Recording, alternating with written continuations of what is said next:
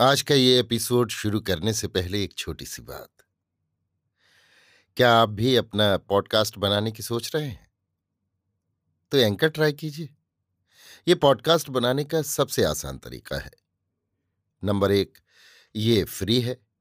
Number दो, इसमें कई सारे ऐसे टूल्स हैं जो आपको अपने फ़ोन और कंप्यूटर पर रिकॉर्ड और एडिट करने की फैसिलिटी देते हैं। नंबर तीन आप अपने पॉडकास्ट को डिस्ट्रीब्यूट भी कर सकते हैं, जिससे इसे स्पॉटिफाई और दूसरे प्लेटफॉर्म पर सुना जा सके। तो डाउनलोड कीजिए फ्री एंकर ऐप या विज़िट कीजिए एंकर डॉट एफ़ पर अपना पॉडकास्ट स्टार्ट करने के लिए। ये तो थी एक छोटी सी जानकारी, और अब शुरू करते हैं एपिसोड का सिलसिला। तो आज के एपिसोड में लीजिए सुनिए सूर्यकांत त्रिपाठी निराला के लिखे उपन्यास। प्रभावती का भाग बत्तीस, मेरी, यानी समीर गोस्वामी की आवाज़ में। प्रभावती को प्रवेश मिल गया। करण सिंह, वीर सिंह का सहायक रह चुका था। यमुना को पहचानता था। रानी कमला भी यमुना को देख चुकी थी। यमुना का नाम सुनकर लालगढ़ के सभी लोग खिल गए। अभी तक ज्ञान न था। अब तो जानकर कि वो लड़ने के लिए फौज लेकर आई हैं और डाकुओं की रानी किसी राजराजेश्वरी से उनका मिलने का यही कारण है। लोग फिर से आनंद में मत्त हो गए। फिर उन्हें प्रतिकार की आशा होने लगी। कान्यकुब्ज से लूटने के लिए दस सहस्त्र फौज लेकर आने वाले महेश्वर सिंह का सामना करने के लिए अब आस्फालन करने लगे। लालगढ़ के भीतर और बाहर अपूर्वा नगरी हर्ष के समुद्र सी उद्वेल हो उठी। कान्यकुब्ज की सेना निश्चित रूप से परास्त होगी, ये सबका विश्वास हुआ। पाँच हज़ार सेना लालगढ़ की थी। नगर के लोग मिलकर पच्चीस हज़ार से भी अधिक हुए जा रहे थे। राजराजेश्वरी की सेना अकेली कान्यकुब्ज वाली सेना से ड्योढ़ी थी। प्रभा की सेना को रसद की सुविधा हो गई। रत्न तोड़वाकर उसने भिन्न भिन्न वड़िकों से रसद का प्रबंध कर दिया। दुर्ग के चारों ओर कायदे से प्रभा की सेना के पड़ाव पड़ गए। भीतर कुछ चुने हुए आदमी गए। महाराज यमुना, राजराजेश्वरी, प्रभा और कुछ जन। प्रभा से पहले पहल जब यमुना मिली। उसने देखा प्रभा पुलकित तो होती हुई भी धीर है। पहले का जैसा खुला रूप इस बार नहीं, जैसे एक निश्चय उसमें बंध चुका है। वो बालिग हो गई है, इसलिए इस बार शिष्टाचार पहले से अधिक है। यमुना समझ गई कि इसके अर्थ है, मैं अपने विषय में वश्यता स्वीकार नहीं करती। कुछ न बोली, उस पर हुआ कार्य पूरा समझकर चुप रही। खुली विद्या से जब से उसे पूरी पहचान के बाद की प्रभा की तरह नम्र और भक्तिमय देखा, देखती रह गई। प्रदीप सी शांत जल रही थी, सारा पाप जल चुका था। मूर्तिमती रागनी साकार कला बन रही थी। इस पर प्रभावती ने राजराजेश्वरी की तरह संवर्धित कर सज्जित किया था। दुर्ग में रानी कमला के पदों में प्रभा ने भूमिष्ठ प्रणाम किया। अश्रु पुलकित रानी मुख चूम कर दुख बहुत मिला। कहकर अपनी विवशता सोचकर सिसक सिसक कर रोने लगी। विनीत स्वर से प्रभा को ही धैर्य देना पड़ा। अनेक प्रकार से उसने सासू जी को सांत्वना दी। ऐसे स्थलों पर धैर्य रखने की शिक्षा आप लोगों से मुझे मिली है। मैं उसका उपयोग करती हुई शांति पाती हूँ। और अब पूर्ण विश्वास हो गया कि मैं स्वयं महाराजा धीराज जयचंद को न्याय के पथ पर आने को विवश करूँगी। विनीत भाव से सासू जी को समझाया। रानी आश्वस्त हुई। रनवास में खुशी के फव्वारे फूटने लगे। रात्रि के समय बहू के आने की खुशी में रानी ने प्रतिष्ठित राजपुरुषों, ब्राह्मणों, कलाविदों तथा धनिकों को देवियों सहित आमंत्रित किया। नगरी की प्रसिद्ध नर्तकियों को भी आमंत्रण मिला। आतिथ्य सत्कार का बृहद समारोह होने लगा। बहु देखने का नगर भर में निमंत्रण फिर गया। देवियाँ उपहार, निछावर आदि ले लेकर बहू का मुख देखने के लिए चलीं। दुख और चिंता के बाद ये आनंद, महानंद में परिणत हो गया। प्रभा रानी के पास थी। विद्या और यमुना अलग अलग प्रकोष्ठों में यमुना चिंताशील प्रभा की माता रानी पद्मावती को पत्र लिख रही थी। भावों को कई बार मनोयोग पूर्वक देखा, फिर महाराज को देखती हुई बोली, आज यहाँ बड़े ज़ोर शोर का गाना है। अगर आज ही काम पर भेजें तो आपको कुछ बुरा लगेगा। और रात को मुमकिन है, आपको रास्ता न मिले और आप डरें भी। लेकिन ये समझ लीजिएगा कि रानी पद्मावती का पत्र है। आपके सिवा दूसरा नहीं जा सकता। और कल दोपहर तक पत्र उन्हें मिल जाना चाहिए। अगर आप गाना सुनते रहे रात भर तो आप समझिएगा। सवारी पर तो जाना है, महाराज ने जल्दी में कहा। सवारी पर और मेहनत पड़ती है। सुना है, आपकी बीबी साहबा भी रानी कमला जी की खुशी में राजराजेश्वरी के नाम से कुछ गाने और नाच भेंट करने वाली हैं। कहकर यमुना महाराज को देखती हुई मुस्कुराई। हमें नहीं मालूम। उड़ी निगाह से देखते हुए महाराज ने कहा, अब आपको कैसे मालूम होगा? अब आपकी बीवी थोड़ी है अरे महाराजिन अब तो राजराजेश्वरी हैं। जाइए पूछिए। हे कुमारी जी, जान पड़ता है राजराजेश्वरी कोई है नहीं। हमें तो ना वहाँ देख पड़ी, ना यहाँ। बस नाम है नाम है। महाराजा जिज्ञासा की दृष्टि से देखते रहे। नाम बड़े दर्शन थोड़े, क्यों महाराज? यमुना मुस्कुराई। महाराज ने भी नीचे ऊपर के दांत निकाल दिए। फिर चिट्ठी लेकर अंगोछे में लपेट कर कमर में बांधकर विद्या के कमरे में गए दरवाज़ा बंद करके पलंग पर बैठ गए और बड़े विश्वस्त स्वर से कहा, एक बड़ा संशय मन में है। कह डालो झटपट। कहकर मज़े की एक चपत मारी महाराज के गाल में। उड़ गया, मच्छर काट रहा था। महाराज का संशय दूर हो गया। सचेत होकर गाल एक बार सोहला कर बोले, ये राज राजेश्वरी कौन है? हैं, अंधे हो? महाराज घबरा गए। बोले, हम तो तुम तो एक सच्चे बेवकूफ़ हो। कह दिया मैं तुम्हें प्यार करती हूँ, पर ये मैंने कब कहा कि मैं विद्या हूँ, राजराजेश्वरी नहीं? महाराज कुछ खुश होकर अहमक बनकर बैठे देखते रहे। विद्या महाराज की हथेली अपनी हथेली में लेकर स्वर में नारी हृदय की सारी चंचलता भरती हुई बोली अच्छा तुम इतने दिन से तो मेरे साथ हो। कहो, कुछ समझ पाए कि मैं कौन हूँ?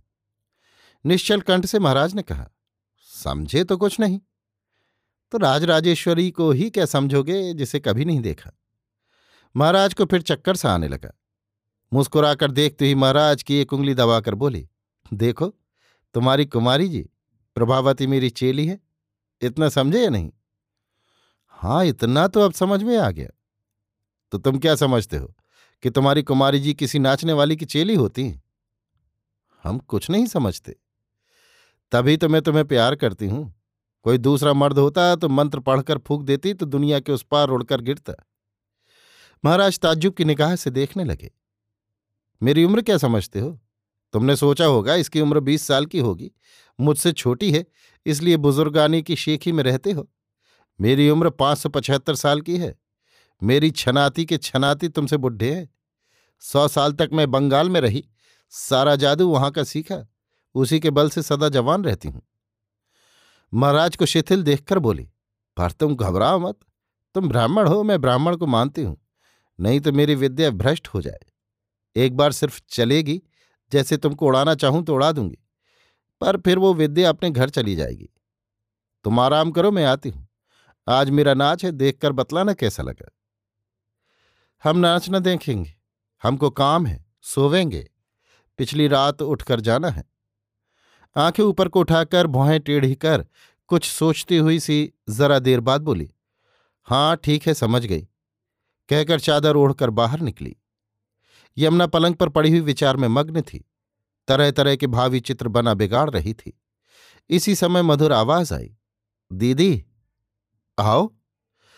धीरे पदक्षेप से विद्या भीतर गई और दोनों हाथों से पलंग पर यमुना के पद पद्म ग्रहण कर माथा रखकर प्रणाम किया। राम सिंह के लिए चिंता तो नहीं? छोटी बहन को देखती हुई जैसे यमुना ने प्रश्न किया। विद्या समझ गई। पुलकित होकर बड़ी उतावली से पूछा, क्या छूट गए? कैसे हैं दीदी? यमुना उठकर बैठ गई और बाह पकड़कर पलंग पर बैठा लिया। खूब। तुम भी एक ही मिली। अच्छे हैं राम सिंह धोबी। मैं उनकी भौजी बनी थी। विचार में ऐसे ही छोड़ दिए गए। साथ आए काम से राह पर रह गए। दो एक दिन में आ जाएँगे। बेचारे ब्राह्मण को धोखे ही धोखे में रखा।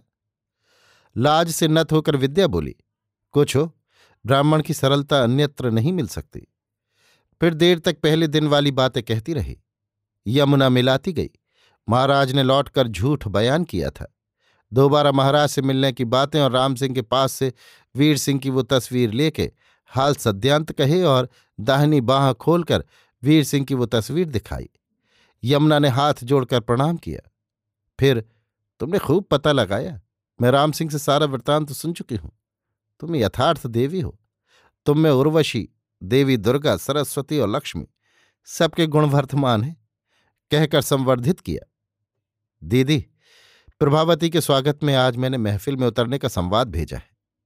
आपसे उनकी प्रसन्नता के हाल पाकर मैं अपने को संभाल नहीं सकती। इतना आनंद है। प्रार्थना है उस वक्त आप वहाँ अवश्य रहें, मुझे उत्साह मिलेगा। और ये भी कहें कि मैं किस तरह उतरूं। वाद्य का भी अच्छा प्रबंध होना चाहिए। ये आप ही कर सकती हैं। विद्या कहकर नत दृष्टि रह गई। यमुना हँसी। सरल स्वर से बोली, बहन, वहाँ प्रभावती का स्वागत हो रहा है। महफिल में उसका स्थान भी वैसा ही रहेगा। वो यवराज की परिणीता प्रथम स्त्री है। भविष्य में रानी होगी। मैं यहाँ की सेनापति की पत्नी हूँ। मुझे राजकन्या समझती हुई भी रानी कमला सेनापति तथा सरदारों की महिलाओं में ही स्थान देंगी। नहीं तो बनता नहीं। मैं भी इस प्रथा को व्यवहार उचित मानती हूँ, और मुझे उनमें बैठने का अपमान ज्ञान नहीं। पर प्रभा मुझे देखकर अपने आसन पर न बैठेगी, इसलिए मैं जाना नहीं चाहती। सिर्फ़ जेवनार में जाऊँगी, और अलग तुम्हें बगल में बैठाकर भोजन के बाद चली आऊँगी। मुझे स्थिति की पर्यालोचना से समय भी नहीं। हाँ तुम्हारे लिए जहाँ तक अच्छा होगा बाजी का प्रबंध करा दूँगी। क्यों? उदास क्यों हो? प्रभा आपको छोड़कर महफिल में बैठेगी नहीं, जेवनार में भी नहीं। मैं उसे पूछ लूँ, आप अभी तक उनके सेनापति की स्त्री हैं? तीन पाँच करें तो लूट मचवा दो। मेरा नाम सुन चुकी हैं सब। यमुना खिलखिला दी हाँ हाँ लूट लेना तुम्हारे लिए कौन बड़ी बात है? बहुत रवा दाव, चलता अस्त्र है। क्या कटाक्ष खेलता है आँखों पर?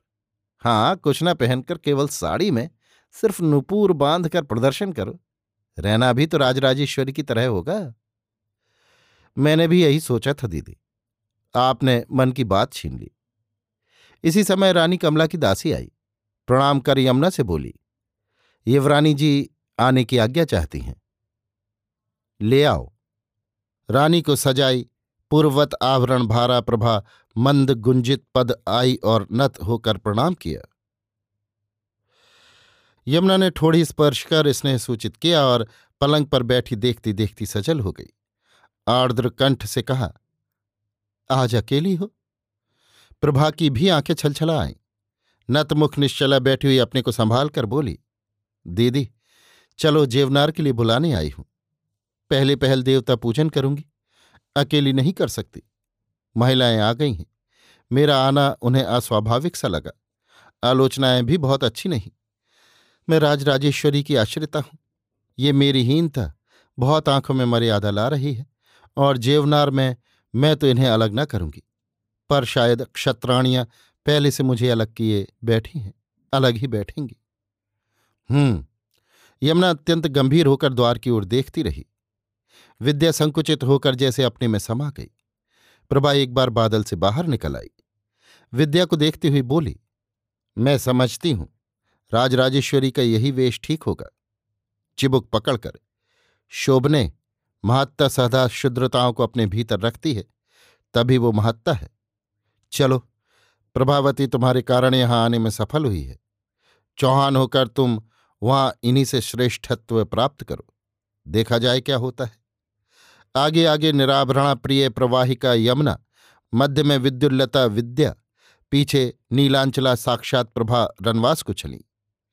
देवी यमुना को देखने के साथ ही संवेत समस्त क्षत्राणियाँ, रानी कमला के साथ साथ किसी अज्ञात प्रेरणा से जैसे उठकर खड़ी हो गईं।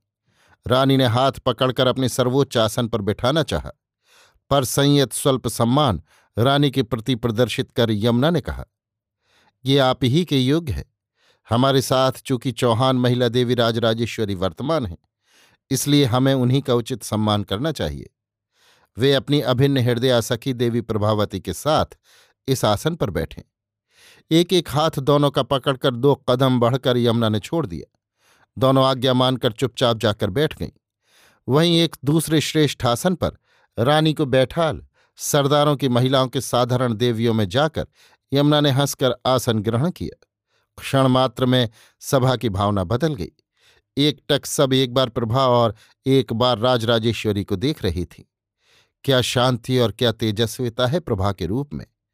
उधर क्या भंगिमा क्या कला है राजराजेश्वरी की मुख कांति में? पश्चात एक एक कर सब महिलाएँ प्रभा से मिली, उपहार दिए। रानी मधुर स्वल्प शब्दों में सबका परिचय देती रहीं। इसके बाद देव पूजन विधि पूरी करने को आई। ब्राह्मण देवियाँ प्रदर्शिका हुईं। यमुना ने कहा, यहाँ देवी राजराजेश्वरी देवी प्रभावती के कुल देवता का पहले पूजन कर राजवंश को लगे अज्ञात अपराधों की क्षमा प्रार्थना करेंगी। इसके बाद देवी प्रभावती उनके प्रीत्यर्थ यथारीति पूजन कर कुल प्रवेश करेंगी। ऐसा ही किया गया। विद्या ने अंतकरण से देवता से प्रार्थना की। वे राजा महेंद्रपाल के अपराधों को क्षमा कर दें। पूजन के पश्चात जेवनार में विद्या का वही आसन रहा। वो अज्ञात, कुलशील वाली नहीं। चौहान जाया होकर प्रभावती के दक्षिण रही। वाम पार्श्व में यमुना स्वयं बैठी। वहाँ प्रभावती यमुना की आज्ञा को मानकर चल रही थी। इसीलिए शांति भंग करने की इच्छा उठने पर भी दबा गई। बाहर समागत पुरुषों का आदर स्वागत, भोजन पान चल रहा था। कुलीन ब्राह्मणों के द्वारा उच्च कर्मचारी गण करा रहे थे। सार्वजनिक सभा में प्रभावती के आने की सब लोग उतावली लिए जल्द जल्द प्राथमिक अंग पूरे कर रहे थे। राजराजेश्वरी के साथ आए हुए लोग, जो दुर्ग के बाहर पड़ाव डाले पड़े थे, वे सब व्यूह रचना के अनुसार वहीं रहने के लिए आदिष्ट थे। उनके सरदार भी वहीं थे। उन्हें ऐसी ही आज्ञा थी। समझा दिया गया था कि दुर्ग में राजराजेश्वरी के सम्मान में आनंद मनाया जा रहा है। वहाँ के लोग उसमें शरीक को होंगे। विजय करके लौटने पर उनके लिए वहाँ इनसे भी अच्छा प्रदर्शन किया जाएगा। यमुना ने पुराने अच्छे कलाविंदों के नाम लेकर उन्हें आने के लिए बुलाया। मालूम हुआ कि वे सब आमंत्रित होकर पहले से आए हुए प्रतीक्षा कर रहे हैं। पुरुषों की सभा यथाविधि बैठा दी गई। यमुना के निर्देशानुसार महिलाओं को लेकर दासियाँ यथास्थान बैठा आई। फिर प्रभा को लेकर रानी चली। साथ साथ यमुना और विद्या। पहले के विचार अनुसार आसन बड़ा रखवाया गया था। बीच में प्रभा को आगे कर रानी कमला बैठी। दाहिने राजराजेश्वरी, बाएँ यमुना। दोनों ओर के निरलंकृत सौंदर्य के बीच आभरणों से जगमगाती प्रभा क्या शोभा दे रही है? लोगों की दृष्टि बंध रही थी। दासियाँ आज्ञा की प्रतीक्षा में पीछे खड़ी थीं। एक को बुलाकर यमुना ने कहा देवीराज राजेश्वरी के महाराज को देखो। सो रहे हों तो जगा दो। भोजन करा, यहाँ ब्रह्म मंडली में बैठा दो। मेरा नाम लेकर कहना कि नाच देखने के लिए जल्द बुलाया है। नृत्य गीत शुरू हो गया। अपूर्वा की अपूर्वा वीर वनिताएँ पूरी सजकर आई थीं। युवरानी के स्वागतार्थ सबके हृदय में स्नेह उमड़ रहा था। फिर जब अपूर्वा और लालगढ़ पर विपत्ति के बादल छाए हुए थे, वे तेज हवा जैसी दूर के बहती हुई बादलों को उड़ा देने के लिए आई हैं। आज उनकी प्रसन्नता से प्राप्ति भी अन्य दिनों की अपेक्षा अधिक होगी। वे पूर्ण संपन्न हैं। इतना वैभव, इतनी शक्ति लालगढ़ नहीं दर्शित कर सका। अगरु की सुगंध से सभा मंडप सुवासित तो हो रहा था। प्राचीन प्रथानुसार रंगमंच पर नर्तकियाँ जगमगा रही थीं। वीणा और मुरज मिल चुके थे। रानी ने संगीत के श्री गणेश के लिए आज्ञा दी। प्रवीणा सुंदरी उठी। कोमल कोयल कंठ से अपना ही विरचित स्वागत गीत गाया। निष्कंप दृष्टि से देखते हुए प्रभा ने इंगित से बुलाकर पुरस्कृत किया। इस प्रकार मुरला, मंजरी आदि कई नारियों के नृत्य गीत हुए। सभास्थ लोगों की पूरी तृप्ति हुई। विद्या स्थिर बैठी हुई तौल रही थी। यमुना रह रहकर विद्या के व्यक्त मनोभावों को देख लेती थी। इसी समय उत्तर के द्वार से एक संतरी ने आकर संवाद किया। देवी यमुना से मिलने के लिए उनका अश्वारोही दूत आया हुआ है। बड़ी उत्कंठा से देवी यमुना ने दूत को आने के लिए कहा फिर स्वयं सभा से उठकर गई। प्रभावती और विद्या की पलकों पर विचार की रेखा खिंच गई। नृत्य गीत चलता रहा। यमुना राम सिंह को अपने कक्ष में ले गई। घोड़ा दूसरे सेवक के सुपुर्द कर दिया। राम सिंह का आना ही सफलता सूचित कर रहा था। फिर समझकर भी यमुना उतावली न रख सकी। स्नेहार्द कंठ से पूछा, क्यों सफल हुए? फिर चरण धूली लेकर गर्वित मस्तक उठाकर राम सिंह बोला, हाँ भाभी जी कैसा हुआ? मुझे और उल्टा कानकुब्ज की ओर चलना पड़ा। मत चाल से आ रहे थे, हमारे अनुमान तक नहीं पहुँचे। पहुंचकर मैंने पत्र दिया। रानी पद्मावती की मूर्ति देखकर ही सूख गए। पत्र पढ़कर मारे घबराहट के संज्ञा शून्य हो गए। मुझसे पूछा, महेंद्रपाल के साथ कितने आदमी होंगे? मैंने कहा, सप्त सहस्त्र। अब दुर्ग टूटता ही है। न जाने क्यों, आधे सिपाही आपके आने के बाद से धीरे धीरे निकल गए। मैं गंगा की ओर वाले जीने से उतरकर नाव से होकर गाँव गया। वहाँ से घोड़ा लेकर आया। रानी बेहाल है। कहा है, मृत्यु से पहले एक बार दर्शन कर लूँ। बस इतनी ही कामना है। यमुना हँसी। फिर? फिर सारा क्रम बदल गया। मुझसे बोले, हम जल्द दलमऊ आते हैं। जाओ, संवाद दो, चिंता न करें। महेंद्रपाल के दिन अब समाप्त, समझे? मारे घबराहट के पत्र नहीं लिख सके। मैंने कहा, अभी उड़ता हूँ। कहकर अपना रास्ता लिया। पूरी मुस्कान हंसकर यमुना ने कहा, यहाँ का हाल तो मालूम हो गया होगा। हाँ बाज़ार में सुना। चारों ओर से पड़ाव देखकर एक राह चलते से पूछा, मालूम हुआ राजराजेश्वरी की सहायता आई है, अपने आदमी है। ये राजराजेश्वरी कौन है? तुम्हारी श्रीमती जी। अच्छा क्यों? संदेह हो रहा है? नहीं, मैंने कहा सब और अधिकार रखती हैं। प्रभावती ने उन्हें राजराजेश्वरी बनाया है। संक्षेप में यमुना ने सारा हाल कहा, फिर कहा, अपना हाल किसी से कहना मत, विद्या से भी नहीं, अभी किसी को नहीं मालूम। फिर सस्नेह भोजन कराकर सभा में चलने के लिए पूछा, राम सिंह तैयार हो गया? सबको देखने की प्रबल उत्सुकता हुई। राजराजेश्वरी के रूप में विद्या गाएगी, नृत्य दिखलाएगी, ये उनकी सफलता में और आनंदवर्धक हुए।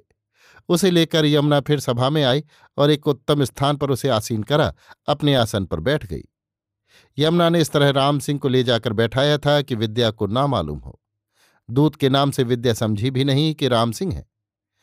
यमुना के आते ही प्रभावती से राजराजेश्वरी ने उतरने के लिए कहा। प्रभा ने यमुना की आज्ञा ली। यमुना पूर्ण प्रसन्न थी। कहा, अवश्य, इनका प्रदर्शन अवश्य रखूँगी। अपनी रुचि के अनुसार गाना नहीं सुना, बहुत दिन हो गए। प्रभावती ने सासू जी से कहा कि सभा में योग्यजन से ये कहला दें कि अब देवी राजराजेश्वरी इस आनंद में अपना नृत्य गीत दर्शित करेंगी। उनका परिचय इतने यथेष्ट है कि दुर्ग की रक्षा के लिए आई हुई ये समस्त सेना उन्हीं की है। देवी कमला ने अपने पुरोहित को बुलाकर समझा देने के लिए कह दिया। सभा में उन्होंने घोषणा कर दी। सुनकर उसी सादे वेश में विद्या उठी, जैसे शुभ्र वस्त्र धारणी साक्षात सरस्वती नृत्य संगीत की मूर्ति में भक्तों को तृप्त करने के लिए जा रही हों।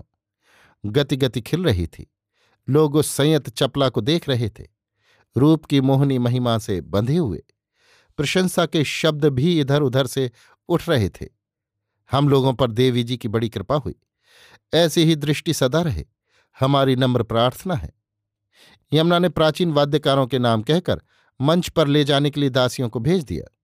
महाराज ताज्जुब में आकर राजराजेश्वरी को देख रहे थे। राम सिंह अपनाओं की पूरी स्वतंत्रता से खिला हुआ साधना के बाद जैसे सिद्धि को देख रहा हो। वादकों ने वाद्य लिए। वीणा वादक से विद्या ने कहा, विष्णु ताल के बोल बजाइए। सामयिक जो रागनी पसंद करें उसमें भरकर। वीणा में बोल बजने लगे।